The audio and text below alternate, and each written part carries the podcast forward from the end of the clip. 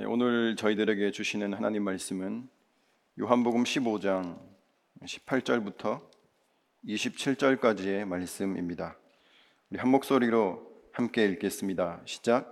세상이 너희를 미워하면 너희보다 먼저 나를 미워한 줄을 알라. 너희가 세상에 속하였으면 세상이 자기의 것을 사랑할 것이나 너희는 세상에 속한 자가 아니요 도리어 내가 너희를 세상에서 택하였기 때문에 세상이 너희를 미워하느니라. 내가 너희에게 종이 주인보다 더 크지 못하다 한 말을 기억하라. 사람들이 나를 박해하였은즉 너희도 박해할 것이요 내 말을 지켰은즉 너희 말도 지킬 것이라. 그러나 사람들이 내 이름으로 말미암아 이 모든 일을 너희에게 하리니 이는 나를 보내신 이를 알지 못함이라. 내가 와서 그들에게 말하지 아니하였더라면 죄가 없었으려니와 지금은 그 죄를 핑계할 수 없느니라. 나를 미워하는 자는 또 내 아버지를 미워하느니라. 내가 아무도 못한 일을 그들 중에 하지 아니하였더라면 그들에게 죄가 없었으려니와 지금은 그들이 나와 내 아버지를 보았고 또 미워하였도다. 그러나 이는 그들의 율법에 기록된 바 그들이 이유 없이 나를 미워하였다 한 말을 응하게 하려 함이라. 내가 아버지께로부터 너희에게 보낼 보혜사 곧 아버지께로부터 나오시는 진리의 성령이 오실 때에 그가 나를 증언하실 것이요 너희도 처음부터 나와 함께 있었으므로 증언하느니라. 아멘. 하나님 아버지 저희들이 예수님을 믿으며 예수님 따라가는 이 길이 꽃길만 같지 않다는 것 알고 있습니다. 하나님 사람들의 칭찬과 찬사를 받을 때도 있겠지만 또 사람들의 미움과 또 그들의 핍박을 견뎌야 하는 순간들도 있습니다.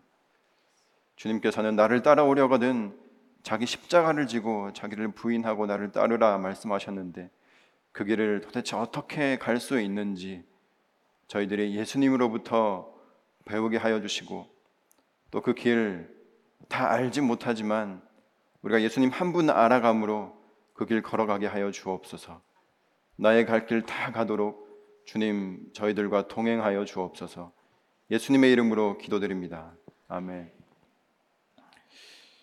어, 사람들과 지내다 보면 그 몇 년 동안 잘 지내다가 말 한마디 때문에 그 관계가 틀어져 버리는 경우들이 있습니다. 그렇지 않습니까? 나에게 상처되는 그 한마디, 또 누군가에게 상처 준 그 한마디 때문에 오랜 시간, 적지 않은 시간 쌓아왔던 우정과 그런 관계들이 한순간에 뒤틀려 버리는 경우들 저희들이 삶에서 적지 않게 발견하곤 합니다. 그와 어떤 따뜻한 시간을 보냈든 그 말 한마디 때문에 그가 나에게 했던 따뜻한 말, 그리고 칭찬의 말, 사랑의 말 이런 것들이 하나도 기억나지 않고 그저 내 마음속에 걸렸던 그 한마디가 끊임없이 생각난다는 것입니다. 우리의 인생에 있어서 긍정의 무게가 부정의 무게와 굉장히 다르다는 것을 알 수 있습니다. 우리가 괜히 어, 이렇게 누군가에게 어, 뭐 비판이나 좀 쓴소리를 한 마디를 하려면 칭찬은 적어도 뭐 세 마디, 열 마디 이렇게 하고 나서 그 다음에 좀 쓴소리 한 마디 슬쩍 하라 이렇게 얘기, 이야기하는 이유가 어디에 있겠습니까? 이 긍정이 가지는 무게와 부정이 가지는 무게가 사실 굉장히 다르다라는 것입니다. 부정 편향성이라는 말이 있습니다. 우리 인간은 인간은 긍정적인 어떤 정보와 지식보다는 부정적인 것에 훨씬 더 민감하고 취약하다라는 것이에요. 굉장히 부정 편향성이 강한 존재가 인간이라는 사실입니다. 그래서 미움이라는 감정도 그렇습니다. 미움이라는 감정이 우리 안에 한번 자리 잡기 시작하면 내 안에 있는 다른 수많은 그 감정의 색깔들이 있는데 그 모든 색깔들을 무색하게 만드는 것이 미움이라는 사실입니다. 그 모든 감정의 감각들을 다 마비시키고 미움이라는 감정 하나만을 이렇게 부각시키는 것이 이 미움이 가지는 특징이라는 사실입니다. 그런데 오늘 본문에 보니까 예수님께서는 너희가 나를 믿다 보면 나를 따라오다 보면 신앙생활을 하다 보면 미움을 받게 될 것이다. 이렇게 말씀하고 있다는 사실입니다. 우리 18절 말씀을 다시 한번 읽어보도록 하겠습니다. 시작. 세상이 너희를 미워하면 너희보다 먼저 나를 미워한 줄을 알라. 여기 보면 예수님께서 세상이 너희를 미워하면이라고 가정법으로 얘기하셨지만 사실 말의 형식은 가정이지만 내용상 보면 이건 확정입니다. 그렇지 않습니까? 앞으로 제자들이 당해야 할 그 미움, 예수님 이미 알고 계셨기 때문에 확정적으로 얘기하시는 것이죠. 너희가 나 따라오면 반드시 미움을 받게 될 거야. 그런데 그 미움을 받게 될 때 이것을 기억하라라고 이야기한다는 것입니다. 여러분 미움을 받고 싶으십니까? 칭찬을 받고 싶으십니까? 네. 미움 받고 싶은 사람은 아무도 없습니다. 그런데 우리가 예수님 따라가다 보면 불가피하게 받아야 할, 내가 감내해야 할 미움이라는 것이 있다는 사실입니다. 그러면 우리가 예수님 믿다가 받게 될 미움이란 어떤 것일까요? 예수님 잘 믿었는데, 잘 믿었는데, 받게 된 미움이 있다는 것입니다. 내가 진국이라서 받게 되는 미움이 있고요. 내가 진상이라서 받는 믿음이, 미움이 있습니다. 여러분은 진국 그리스도인이십니까? 아니면 진상 그리스도인이십니까? 뭐 가슴에 손을 얹고 스스로에게 한번 물어보시기를 바랍니다. 나는 세상 가운데서 진국인가? 아니면 진상인가? 우리는 세상이 어, 교회와 성도들을 향해서 던지는 비난과 조롱과 그런 비판들을 때로는 잘 가려서 구분해서 들어야 할 필요가 있습니다. 내가 정말 진국이라서 저들이 나에게 이렇게 대하는 것인가? 아니면 내가 버릇 없고 양심 없고, 예. 그래서 내가 진상이라서 나에게 이런 어, 비난과 조롱과 이런 박해를 하는 것인가? 이런 것들 우리는 정말 잘 가려서 구분해서 지혜롭게 들어야 할 필요가 있는 것이죠. 우리가 미움을 받아서 하나님께 영광을 돌릴 수 있는 미, 움이 있습니다. 오늘 예수님께서 말씀하시는 미움은 그런 것이죠. 우리가 그 미움 받아서 하나님께 영광이 되는 미움이 있다는 것입니다. 그런데 때로는 우리가 미움 받아서 하나님 이름에 먹칠을 하게 되는 미움이 있다라는 것도 우리는 기억해야 한다는 것입니다. 우리는 이 두 가지를 헷갈려, 헷갈리면 안 되는 것이죠.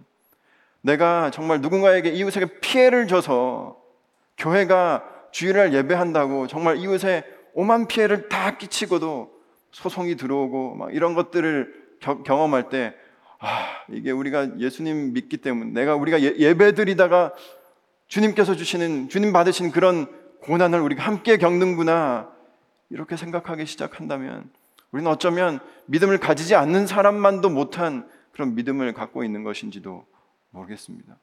그래서 우리가 미움을 받기 전에 미움을 받을 때 이게 내가 예수님과 함께 고난을 받는다 생각하기 전에 우리가 반드시 생각해야 될 것이 또 하나 있습니다. 우리 마태복음 5장 16절의 말씀인데요. 함께 읽어보도록 하겠습니다. 시작. 예수께서 이르시되 어 이게 아닙니다. 제가 읽어드리겠습니다. 마태복음 5장 16절에 보면 이같이 너희 빛을 사람 앞에 비추게 하여 사람들이 너희의 착한 행실을 보고 하늘에 계신 아버지께 영광을 돌리게 하라. 예수님께서 이런 말씀도 해주셨다는 사실입니다. 그러니까 우리에게 어떤 책임이 있는가? 우리가 사람들 사이에 착한 행실을 보임으로 우리의 빛을 너희 앞에 비치게 하여 사람들 앞에 비치게 하여 착한 행실을 우리가 보임으로 사람들이 보내는 찬사와 칭찬을 하늘에 계신 하나님 아버지께 돌릴 책무와 그런 책임이 우리에게 동시에 있다라는 사실을 우리는 반드시 기억해야 한다라는 것이죠. 그와 동시에 우린 또한 그렇다면 우리, 우리가 받아야 할 미움은 어떤 것인가? 이것을 한번 상고해 볼 필요가 있습니다.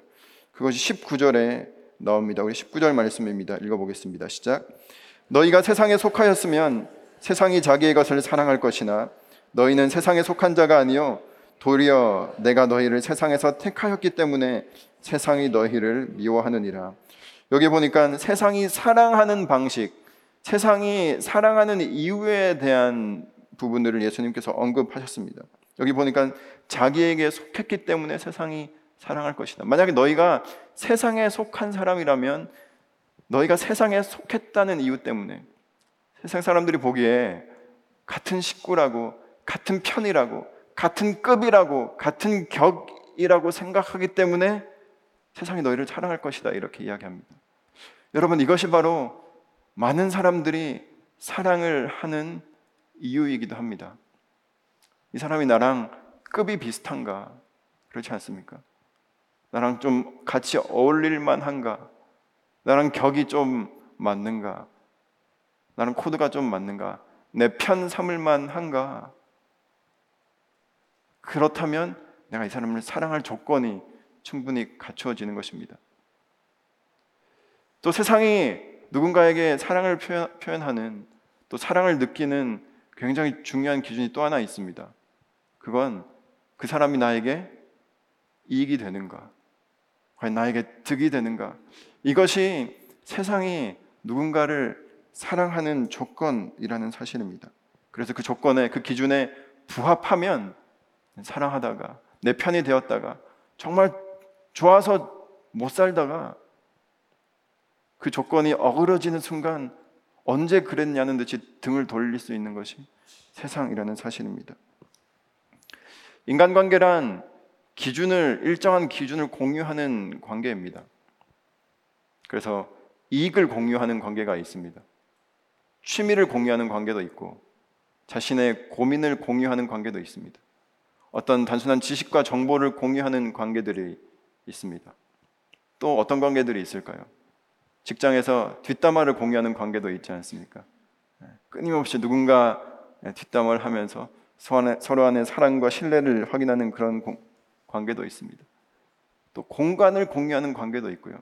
우리는 다양한 것들을 공유하면서 서로의 그런 관계를 맺어간다라는 사실입니다. 그렇다면 저와 여러분은 어떤 것을 공유하기 때문에 이 자리에 있습니까? 교회 공동체는 무엇을 공유하는 관계여야 하겠습니까? 바로 진리를 공유하는 관계입니다. 예수 그리스도 하나님 나라를 함께 공유하고 함께 향유하는 관계 그것이 바로 성도라는 사실입니다. 그런데 이, 이 기준, 우리가 함께 공유하고 있는 이 기준을 가지고 살아가다 보면 세상이 공유하고 있는 그 영역에 더 이상 참여하지 못하고 더 이상 다가가지 못하는 그 지점이 반드시 발생한다는 것입니다. 바로 그 지점이 세상이 우리를 미워하기 시작하는 우리에게 대한 거부감을 표출하기 시작하는 그 지점이 바로 거기라는 사실이에요.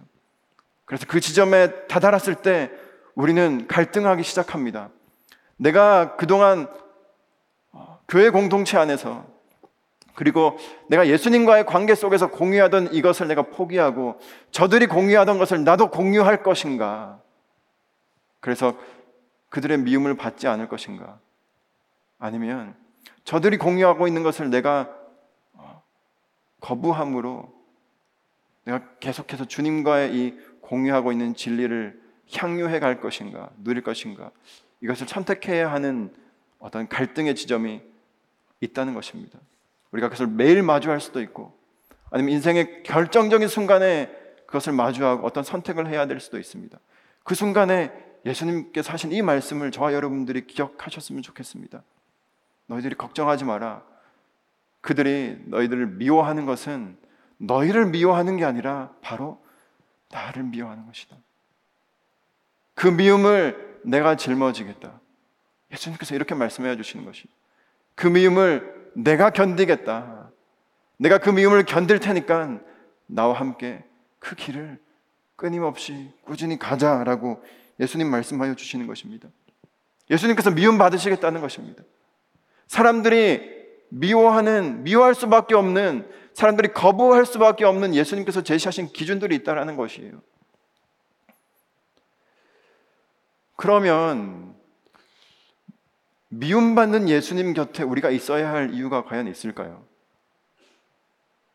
우리는 사람들과 관계를 맺는 데 있어서 그 굉장히 중요하게 여깁니다. 이 사람, 어, 사람들 사이에서 평판이 좋은 사람인가? 아니면 좀 미움을 받는 사람인가? 이거 보고 그 사람과 관계를 시작하지 않습니까? 우리는 본능적으로 그걸 다 계산하고 시작합니다. 아, 이 사람이 평판이 좋고 사람들 사이에서 칭찬이 자자하면 나도 그 사람과 더 친해지고 싶은 것이죠. 근데 평판이 안 좋아요. 미움받는 사람입니다. 별로 사람들이 안 좋아하는 사람입니다. 그러면 굳이 그 사람 편에 설 이유가 없는 것이죠. 그러면 사람들이 미워하는 예수 그리스도 편에 우리가 서야 할 이유가 무엇이냐는 사실입니다. 제자들은요, 이 예수님을 따라가는 데 있어서 나름 예수님의 평판이 좋았던 시절에 예수님을 따르기로 결단했다는 사실입니다. 요즘으로 치면 이 조회수가 좀 잘 나올 때 그렇지 않습니까? 예수님을 바라보는 그 시청률이 한창 이렇게 고공행진을 벌일 때 좋아요, 구독자 수 이렇게 보고 어, 어, 예수님께 뭐가 좀 있나 보다 그렇지 않습니까? 아마 오병이어 사건을 일으켰을 때 아마 그 팔로워 수가 가장 많이 늘었던 것 같은데 예, 와 예수님 보니까 또 예수님 보고 왕 우리가 어, 당신 우리들의 왕이 되어 주십시오 이런 얘기 하는 거 들으면 너도 나도 예수님 다 따라가고 싶은 것이죠. 그래서 제자들은 예수님 따랐습니다. 그런데요 사람들이 예수님께로부터 등을 돌리기 시작하니까 그리고 결정적으로 예수님께서 십자가를 지실 때 사람들이 다 손가락질하기 시작하니까 조회수가 급락하기 시작하니까 시청률이 떨어지기 시작하니까 이 제자들도요 unfollow 하는 겁니다. 손절하는 것이죠. 아, 더 이상 나에게 예수님이라는 존재가 득이 되지 않는구나 하고 예수님의 십자가 앞에서 그들은 예수님과 다 선을 그었던 사람들이었습니다. 그런데 신앙의 지혜란 세상 사람들이 다 그를 버리고 떠나도 그가 진리 편에 서 있다면 우리도 그와 함께 진리 편에 서기로 결단하는 것이 이것이 세상이 말하는 관계 맺는 지혜가 아니라 성경이 우리에게 말씀하시는 관계 맺는 지혜인 줄로 믿습니다. 저는 저와 여러분이 예수님이 어떤 득이 되어서 경제적인 이유이든 어, 건강상의 이유이든 어떤 세상이 말하는 복의 기준이든 그것이 득이 되어서 예수님 편에 서는 것이 아니라 그분이 진리라는 그 이유 하나 때문에 예수님 편에 설 수 있게 되는 저 여러분 되시기를 주님의 이름으로 축복합니다. 그런데 참 신기한 것이 있습니다. 어, 이렇게 어떤 상사가 A라는 사람을 정말 이렇게 미워합니다. 근데 그 상사가 B라는 사람도 엄청 미워하는 거예요. 그러니까 A도 B도 상사한테 정말 괴롭힘을 받고 이렇게 미움을 받는데 희한하게 A와 B 사이에는 이 전우에게 싹튼다는 것입니다. 저는요, 저와 여러분들이 어, 예수님과 함께 고난받으며 때로는 사람들의 거부감, 때로는 우리가 받아야 할 미움을 받으며 예수님 사이, 예수님과 우리 관계 사이에서 정말 누구도 어, 빼앗을 수 없는 그런 친밀함을 그런 친밀함이 생기는 것을 경험하게 되는 이런 비밀을 알 수 있게 되었으면 좋겠습니다. 우리 이어서 20절 말씀을 함께 읽어보겠습니다. 시작. 내가 너희에게 종이 주인보다 더 크지 못하다 한 말을 기억하라. 사람들이 나를 박해하였은즉 너희도 박해할 것이요 내 말을 지켰은즉 너희 말도 지킬 것이라. 예수님을 믿는다는 건 예수님과 그 박해를 예수님과 고난을 공유하는 사이가 된다는 사실입니다. 세상이 나를 박해할 것인지 너희들도 박해할 것이다. 바로 예수님과 동일한 박해를 경험하는 동일한 박해를 공유하는 관계가 예수님과 우리와의 관계라는 사실이에요. 세상에서 가장 끈끈한 관계란 어쩌면 이렇게 고난을 고생을 힘든 일을 공유하는 관계인지도 모르겠습니다. 저는 가끔 이렇게 차를 타고 이렇게 길을 지나다니다 보면 항상 코너에 컨테이너 박스가 하나 있고 거기 위에 해병대 전후회 이렇게 해가지고 어, 거기에 이제 어르신 나이가 좀 있으신 어르신들이 항상 함께 계시는 것을 이렇게 볼 때가 있습니다. 저는 뭐 그 해병대 전후에 어떤 일을 하는지 어떤 뭐 이렇게 모임인지 잘 알지는 못하지만 간혹 그냥 그 모습을 볼 때 그런 생각이 들어요. 도대체 저렇게 늙음악한 연세까지 저게 뭐라고 저렇게 끈끈하게 우정을 오랫동안 지속해 올 수 있었을까? 보니까 정말 젊은 시절 2년, 3년 짧은 한 순간을 같이 보냈을 뿐인데 평생 그 관계가 간다는 것입니다. 바로 고생을 함께 했기 때문에, 함께 어려움을 겪었기 때문에, 힘든 시간을 함께 보냈기 때문에 누구도 그 관계를 틈탈 수 없는 그런 끈끈한 든든한 관계가 그들 가운데 형성되어 있다는 사실입니다. 저는 이것은 하나님께서 우리 관계 속에 허락하신 중요한 원리라고 믿습니다. 우리가 예수님과 예수님의 그 고난을 공유할 때, 그리고 우리가 고난받을 때, 우리가 힘든 일을 겪을 때, 그 자리에 예수님을 초청하는 것, 이것은요, 예수님과 정말 둘도 없는, 더할 나위 없는 친밀함을 누릴 수 있는 가장 좋은 기회라는 사실입니다. 저와 여러분이 얼마만큼 예수 그리스도의 고난에 참여하고 있습니까? 그리고 내가 겪고 있는 고난에 얼마만큼 주님을 초청하고 있습니까? 이 자리 가운데 예수님 나와 함께 해달라고 어떻게 주님을 맞이하고 있습니까? 오늘 20절 말씀을 보니까 이 주인이 받는 고난을 종이 왜 안 받겠, 왜안 받겠느냐라고 예수님 말씀하고 계십니다. 주인이 고난받을 때 당연히 종이 고난받는다는 것이죠. 그런데 한번 생각해 봤으면 좋겠습니다. 주인이 고난받을 때 주인이 받는 그 고난을 고스란히 함께 곁에서 견디는 종, 그 관계는 더 이상 주종 관계일 수 없다는 사실입니다. 그 주인에게는요, 이 종은 이제 종이 아니라 친구인 것입니다. 그래서 우리가 지난 시간에 어, 그런 말씀을 읽지 않았습니까? 너희, 너희를, 내가 너희를 더 이상 종이라고 하지 않겠다. 이제부터 너희는 나의 친구다. 어떻게 주인과 종이 친구가 될 수 있겠습니까? 함께 어려움을 겪어 나갔기 때문에. 우리가 예수님 믿다가 세상으로부터 조롱받을 수 있습니다. 때로는 손해를 각오해야 될 수도 있습니다. 세상으로부터 밀어냄을 당할 수도 있습니다. 그때 우리는 기억해야 하는 것입니다. 아, 내가 주님과 정말 어, 빼앗기지 않는 기쁨을 주님과 나 사이에서 정말 두고두고 그릴 수 있는 추억을 쌓을 수 있는 놀라운 기회가 나에게 생긴 것이구나. 이것을 기억해야 한다는 것이죠. 그랬을 때 내 말을 지켰은 즉 너희 말도 지킬 것이다. 우리가 살아가는 삶에 우리가 하는 말 속에 영적인 권위가 생긴다는 것입니다. 우리가 하는 말 속에서 사람들이 주님의 음성을 발견하는 그런 영광도 함께 공유하는 관계가 될 것이다. 라고 주님 말씀하여 주시는 것입니다. 이어서 21절 말씀입니다. 21절입니다. 읽겠습니다. 시작. 그러나 사람들이 내 이름으로 말미암아 이 모든 일을 너희에게 하리니 이는 나를 보내신 이를 알지 못함이라. 사람들이 내 이름으로 말미암아 나에게 하는 일을 너희에게도 할 것이다. 예수님에게 했던 일을 너희에게도 할 것이다. 이것이 무엇이겠습니까? 십자가에 못 박히는 것입니다.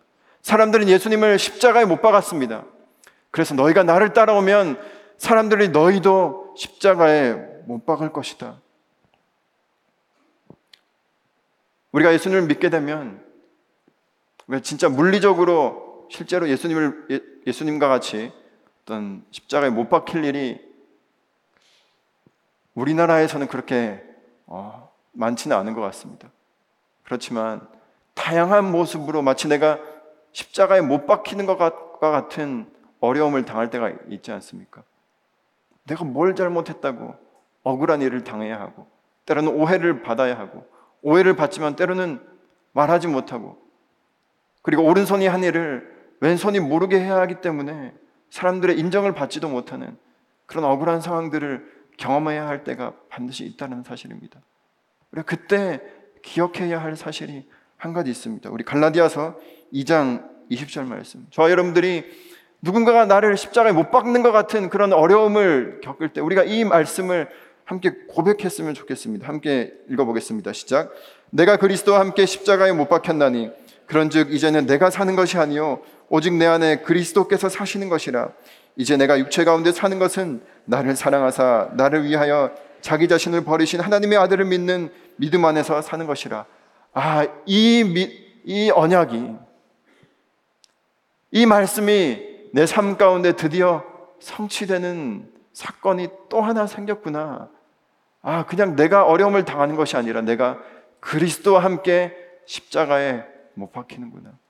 나 혼자 억울한 일을 당하는 것이 아니라 나와 함께 주님이 고난받고 계시는구나. 이것을 우리가 기억해야 한다는 사실입니다. 그런데요, 이 요한복음 이 말씀을 계속해서 읽어, 읽어가다 보면 예수님께서 끊임없이 이렇게 세상과 너희들을 이렇게 구분하고 계십니다. 세상이 너희들을 미워할 것이다. 세상이 이렇게 할 것이다. 그런데 이때 예수님께서 말씀하셨던 그 세상이란 어떤 세상입니까? 예수님을 십자가에 못 박았던 세상 사람들은 어떤 사람들이었습니까? 하나님을 가장 잘 믿는다고 했던 사람들이었습니다. 그런 사람들이었습니다. 예수님께서 요한복음 가운데서 말씀하신 이 세상은요, 1차적으로는 저기 하나님도 모르는 저 이방 사람들이 아니라 하나님을 가장 잘 믿는다. 하나님을 가장 잘 안다고 생각했던 사람들을 예수님께서는 세상 사람들이라고 말씀하신 것에 우리는 주목할 필요가 있습니다. 그렇다면 저와 여러분은 세상 사람들입니까? 아니면 예수님께서 너희들이라고 표현하는 그 영역에 속한 사람들입니까?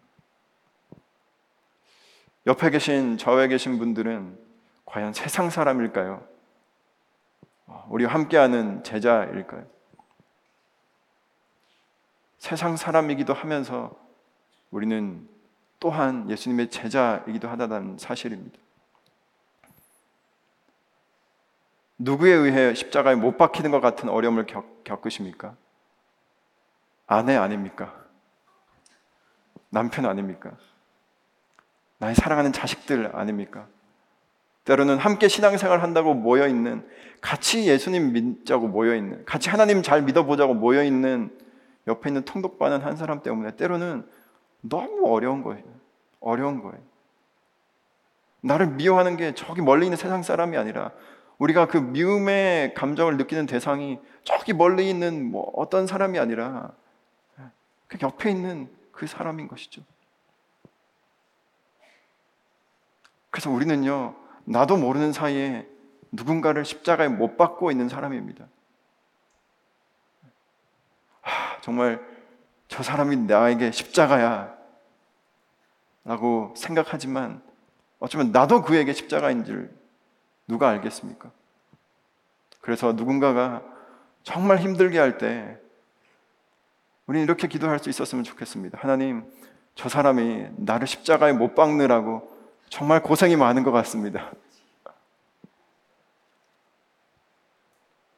그리고는 하나님, 누가 나를 못 박, 십자가에 못 박는 것 같을지라도 이것이 내가 주님의 고난에 참여하는 그런 기회라면 이 기회를 빼앗기지 않을 수 있는 믿음을 허락하여 주십시오. 이렇게 기도할 수 있다면 이것이야말로 정말 예수님 기뻐하시는 기도가 아니겠습니까? 오늘 어, 본문에 보니까 예수님께서 저들이 나를 보내시니가 누군지를 모르기 때문에 나에게 이런 일을 한다라고 이야기합니다. 예수님께서는요, 지금 예수님을 이 땅에 보내신 분, 하나님께서 시키신 일을 하고 있는데 예수님께 이 일을 시키신 분이 하나님인 줄 모르고 있는 모르고 있기 때문에 이 유대인들이 예수님에게 이렇게 대하고 있다라는 사실입니다. 여러분, 어, 누가 나에게 이 일을 시켰는가? 이것은요, 내가 무슨 일을 하는가 이것보다 훨씬 중요하다라는 사실이에요. 내가 지금 하고 있는 이 일이 어떤 일인가 보다 훨씬 중요한 건 누가 이 일을 나에게 시켰는가. 그리고 이 일을 나에게 맡기신 분이 누구인지를 아는 것이 이 일 자체가 어떤 일인지를 아는 것보다 신앙 안에 있어서 훨씬 중요하다라는 사실입니다. 직장에서 이렇게 일을 할 때 그, 그 오도가 내려오는 루트가 다양하지 않습니까? 어, 대부분은 뭐 바로 위에 있는 직속 상관이나 어, 바로 위에 있는 사람이 일을 시키기도 하지만 때로는 뭐 팀장이 시킨 일을 하기도 하지만 어떨 때는 뭐 부장님이 시키는 일을 할 수도 있고요. 어떨 때는 뭐 정말 희박하긴 하지만 사장님이 직접 시키는 일을 할 때가 있다는 사실입니다. 여러분 사장님이 시킨 일을 하는 사람의 마음가짐은 어떨까요? 팀장이 시킨 일을 하는 것과는 사실 그 마음가짐이 다른 것입니다. 그 일을 방해하는 사람이 없습니다. 방해하는 사람이 있다면 그 일을 그 사람에게 누가 시켰는지 알지 못하는 사람만이 그 일을 감히 방해하는 것이죠. 저희들이 이렇게 경찰이나 공무원들이 하는 일을 그렇게 쉽게 방해하지 못합니다. 왜냐하면 그 일은 나라가 시킨 일이기 때문에 그 일을 잘못 방해했다가 공무집행 방해죄에 걸리기 때문에 그 일을 함부로 방해할 수 없는 것이죠. 우리의 인생의 가치가 어디에 있겠습니까? 내가 무슨 일을 하는 것보다 먼저 알아야 할 것은 나에게 맡겨지는 이 일을 누가 맡겨, 맡기셨는지를 아는 것입니다. 이것이 바로 사명이에요. 사명감이란, 사명이란 그 일의 종류에 있는 것이 아니라 그 일을 맡기신 분이 누구신지를 아는 것이 사명감의 시작이라는 사실입니다. 삼성이 시킨 일을 하는 사람을 삼성맨이라고 합니다. 구글이 시킨 일을 하는 사람을 구글맨이라고 하는 것이죠. 나라가 시킨 일을 하는 사람을 공무원이라고 합니다. 그러다가 그 일을 열심히 하다가 갑자기 그 일을 하지 못하게 되는 은퇴나 뭐 다른 사유를 발견하게 되면 우리 그 일을 잃어버리고는 실업했다, 실직했다, 그리고는 공허함과 허무함과 그런 공허함 속에 지내는 분들이 적지 않습니다. 그러나 그리스도인이라면 그것이 회사 일이든 가정 일이든 교회 일이든 내게 맡겨진 어떤 일이든 그것이 어떤 일인가 보다 그 일을 나에게 어떤 분이 시키셨는지를 먼저 파악하고 사는 사람인 줄로 믿습니다. 그렇기 때문에 때로는 내가 그 일을 하는 방식이 바뀔지라도 때로는 은퇴를 했을지라도 때로는 내가 그 일을 그만둘지라도 여전히 우리는 하나님의 일을 하는 것입니다. 그래서 사명자에게는 은퇴가 없는 줄로 믿습니다. 하나님께서 나에게 그 일을 맡기셨기 때문에 지금 이 시간에는 이런 모양으로 하나님의 일을 하다가 내 인생에 저런 시간이 주어졌을 때는 또 다른 모양으로 하나님의 일을 해 가는 것입니다.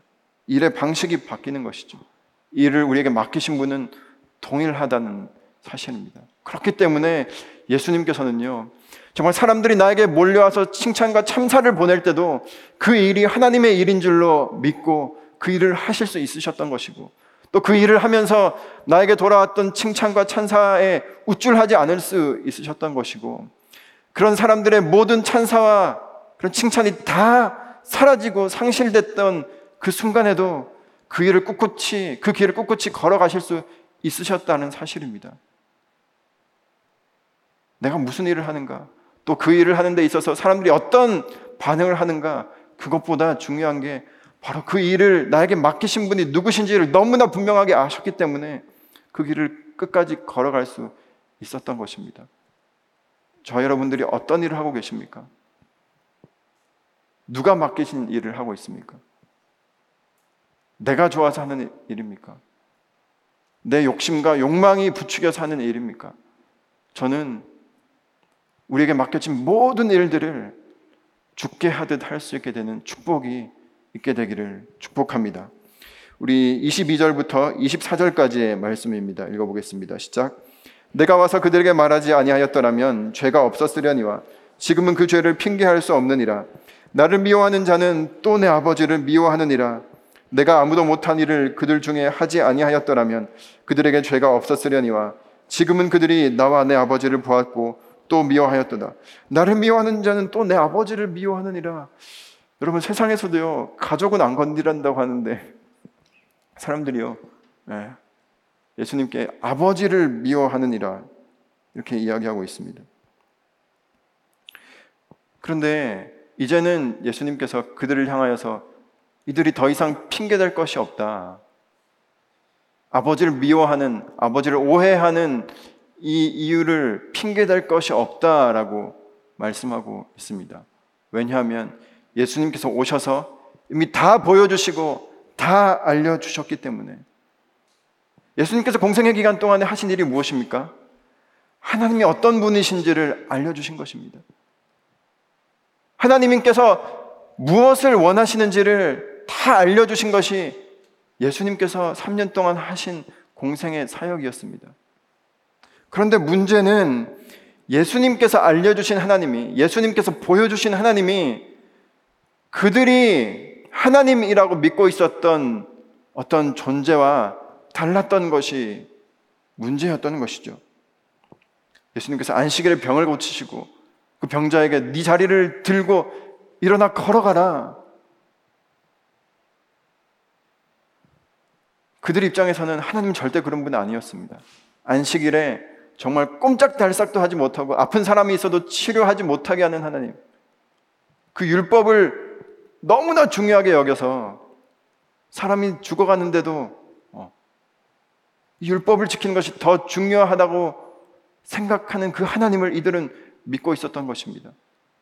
근데 그것이 오랜 시간 전통이라는 이름으로 신념이라는 이름으로 그들 가운데 자리 잡고 있었는데 그들의 신념을 건드리는 말씀, 어떤 그들의 전통을 건드리는 그 말씀을 예수님께서 하시자 그들이 예수님을 미워하기 시작했다라고 이야기하고 계시는 것이죠. 그리고 또 왜 이들이 예수님을 미워했습니까? 예수님께서 하신 표적과 하신 말씀들이 그들의 이익과 반했기 때문입니다. 첫 번째로는 그들의 신념과 반했기 때문에, 그들의 전통에 반했기 때문에, 이번에는 그들의 이익과 반하는 일들을 예수님께서 자꾸 하시니까, 예수님께서 그 거라사 광인에게 들린 그 귀신을 쫓아내시고는 그 일이 일어났을 때 그 지역에 있었던 돼지떼 2천 마리가 몰살하는 사건이 발생합니다. 그들의 이익과 반하는 일을 예수님께서 하신 이유로 그들은 예수님을 미워하기 시작했습니다. 그리고 마지막으로 예수님께서 예수님의 사역 가운데 자꾸 그들의 죄가 자신들의 죄가 어, 자꾸 드러나는 일들을 하셨다는 사실입니다. 가늠하던 여인이 예수님 앞에 붙잡혀 왔을 때 사람들이 돌로 그 여인을 치려하자 예수님께서 무엇이라고 말씀하셨습니까? 죄 있는 자가 먼저 돌로 치라. 그랬더니 사람들마다 양심에 찔려서 다 자기 곳으로 돌아갔다라고 성경은 기록하고 있습니다.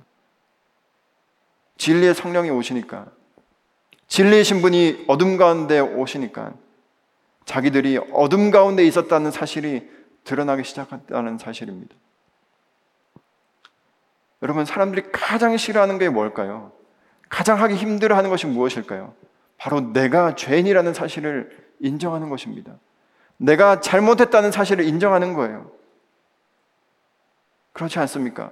우린 미안하다, 내가 잘못했다, 이 한마디 정말 하기 어려운 말이라는 것을 너무나 잘 알고 있습니다.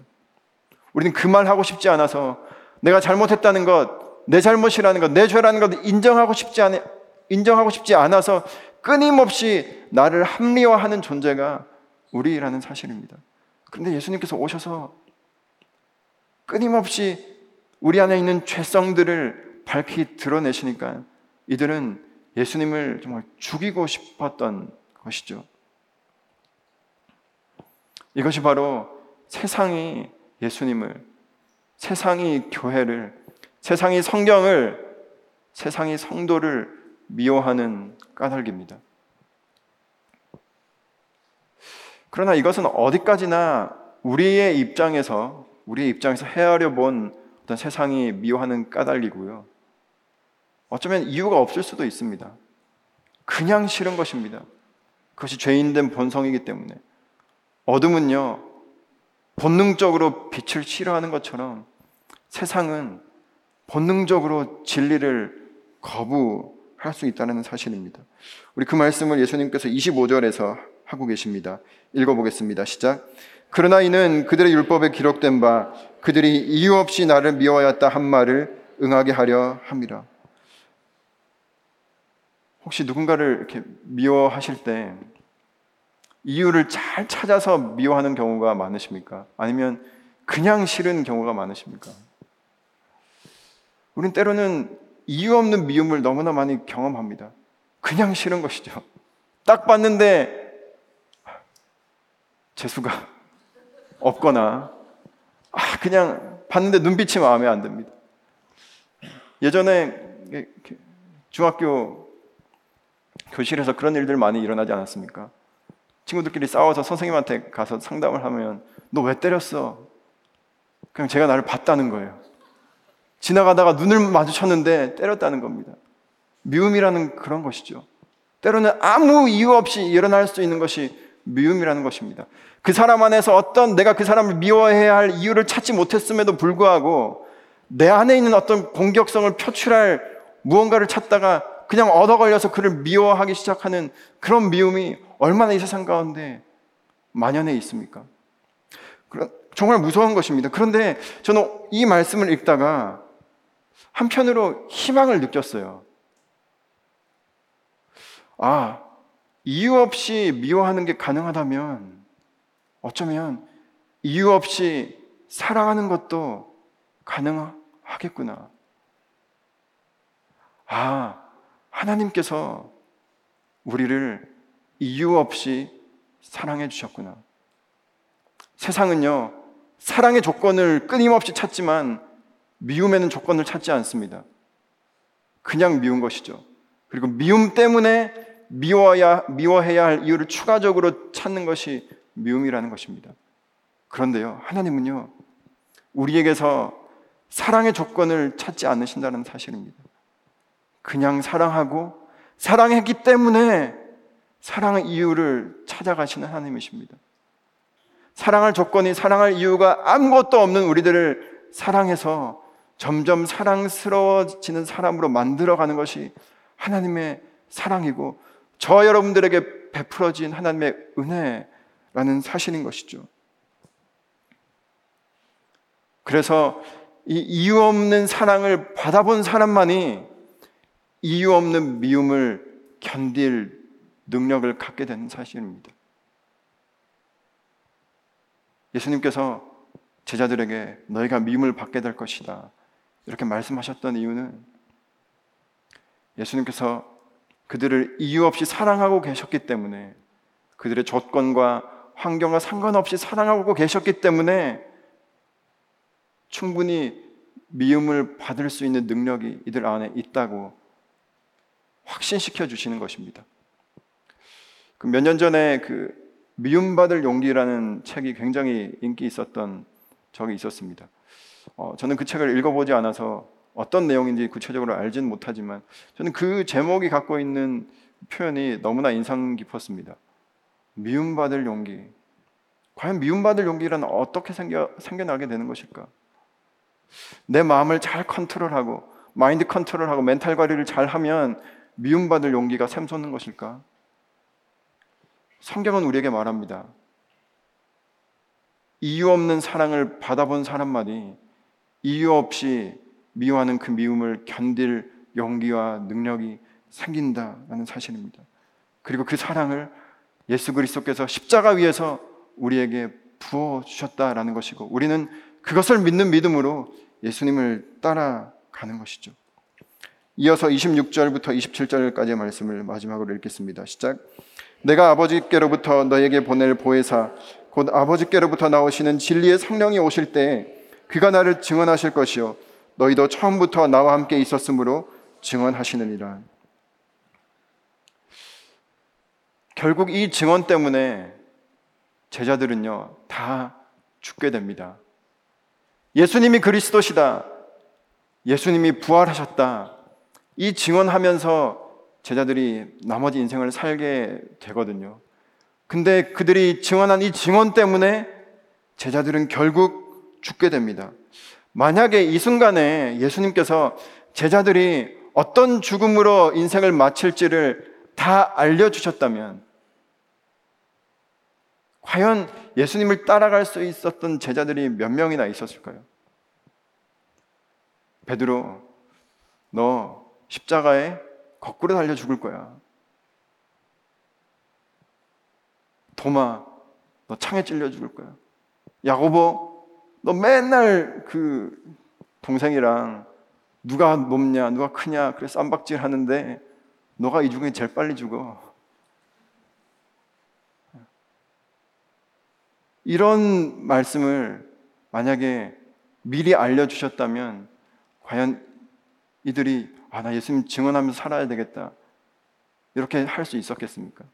만약에 저와 여러분들에게 예수님 다가오셔서 우리의 인생 앞길을 쫙 보여주시고 물론 거기에는 우리가 받아야 할 찬사와 영광도 있겠지만 우리가 겪어야 할 수많은 아픔들과 고난, 고난의 길을 밝히 보여주시고 나와 함께 이 길을 가자 라고 우리를 부르신다면 네 주님 우리가 주님을 따라가겠습니다 라고 자신 있게 따라 나설 사람이 얼마나 있겠습니까?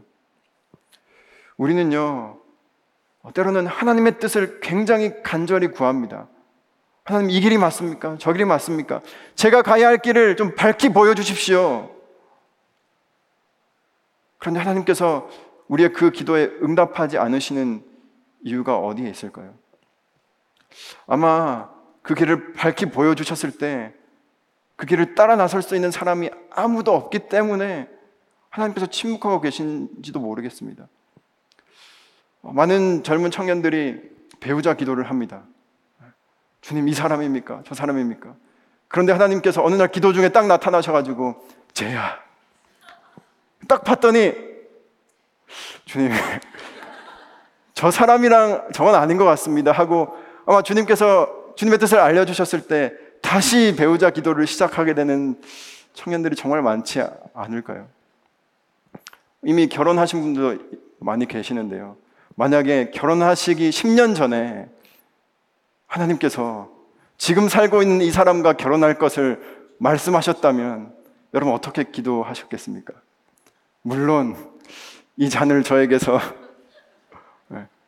그러나 아버지의 뜻대로 이렇게 기도하셨겠지만 사실은 하나님, 하나님의 뜻을 우리는 다 알고 갈 수 없습니다. 다 알고 갈 수 있는 길이 아니라는 사실입니다. 보여줘도 알려줘도 갈 수 있는 길이 아니라는 사실입니다. 우리가 이 신앙의 길, 예수님을 따라가는 길, 가장 잘 갈 수 있는 길은 어쩌면 모르고 가는 것일 수도 있지 않겠습니까? 내가 다 알지 못하지만, 모르지만 주님 이 길 가겠습니다. 왜냐하면 이 길을 인도하시는 분이 어떤 분이신지를 알기 때문에 이 길을 가겠다고 마음먹는 것이 신앙이라는 사실입니다. 내일 일을 모르지만 내일을 주관하시는 분이 누구신지를 알기 때문에 그 하나님이 나의 모든 길을 그 길이 어떨지라도 선하게 인도하실 것이라는 그 믿음 가지고 따라가는 길이 이 길인 줄로 믿습니다. 그래서 예수님께서는요, 그 길을 완주하게 하기 위해서 진리의 성령님, 보혜사 성령님, 파라클레토스, 우리 곁에서 끊임없이 그 길을 갈 수 있도록 도우시고 보호하시고 은혜 주시는 분을 우리가 보내주시겠다라고 약속하시는 것입니다. 저는 저와 여러분들 기도가 바뀌게 되기를 바랍니다. 이 길을 보여주십시오. 밝히 보여주십시오가 아니라 하나님, 제가 어떤 길을 걸어가게, 걸어가게 될지 모를지라도 하나님 한 분 알기 때문에 이 길을 걸어갈 수 있는 믿음 허락하여 주십시오. 이 믿음으로 예수님과 함께 끝까지 믿음의 길을 완주할 수 있게 되기를 주님의 이름으로 축복합니다. 기도하겠습니다. 하나님, 진리의 성령 하나님, 우리 가운데 오셔서 주와 함께 생명의 길을 걸어갈 수 있도록 인도하여 주시옵소서. 하나님, 우리가 받아야 할 미움의 양이 얼마만큼인지 다 알지 못하지만 우리가 받아야 할 손해와 우리가 받아야 할 손가락질과 받아야 할 조롱과 비난이 어떤 것인지 다 알지 못하지만 그 모든 것의 총합보다 우리가 주님과 함께 누릴 그 부활의 영광이 더욱더 크다라는 것을 믿고 확신하며 이 길 걸어갈 때에 우리가 갈 길 다 가도록 주님 저희들과 함께 동행하여 주옵소서 예수님의 이름으로 기도드립니다. 아멘.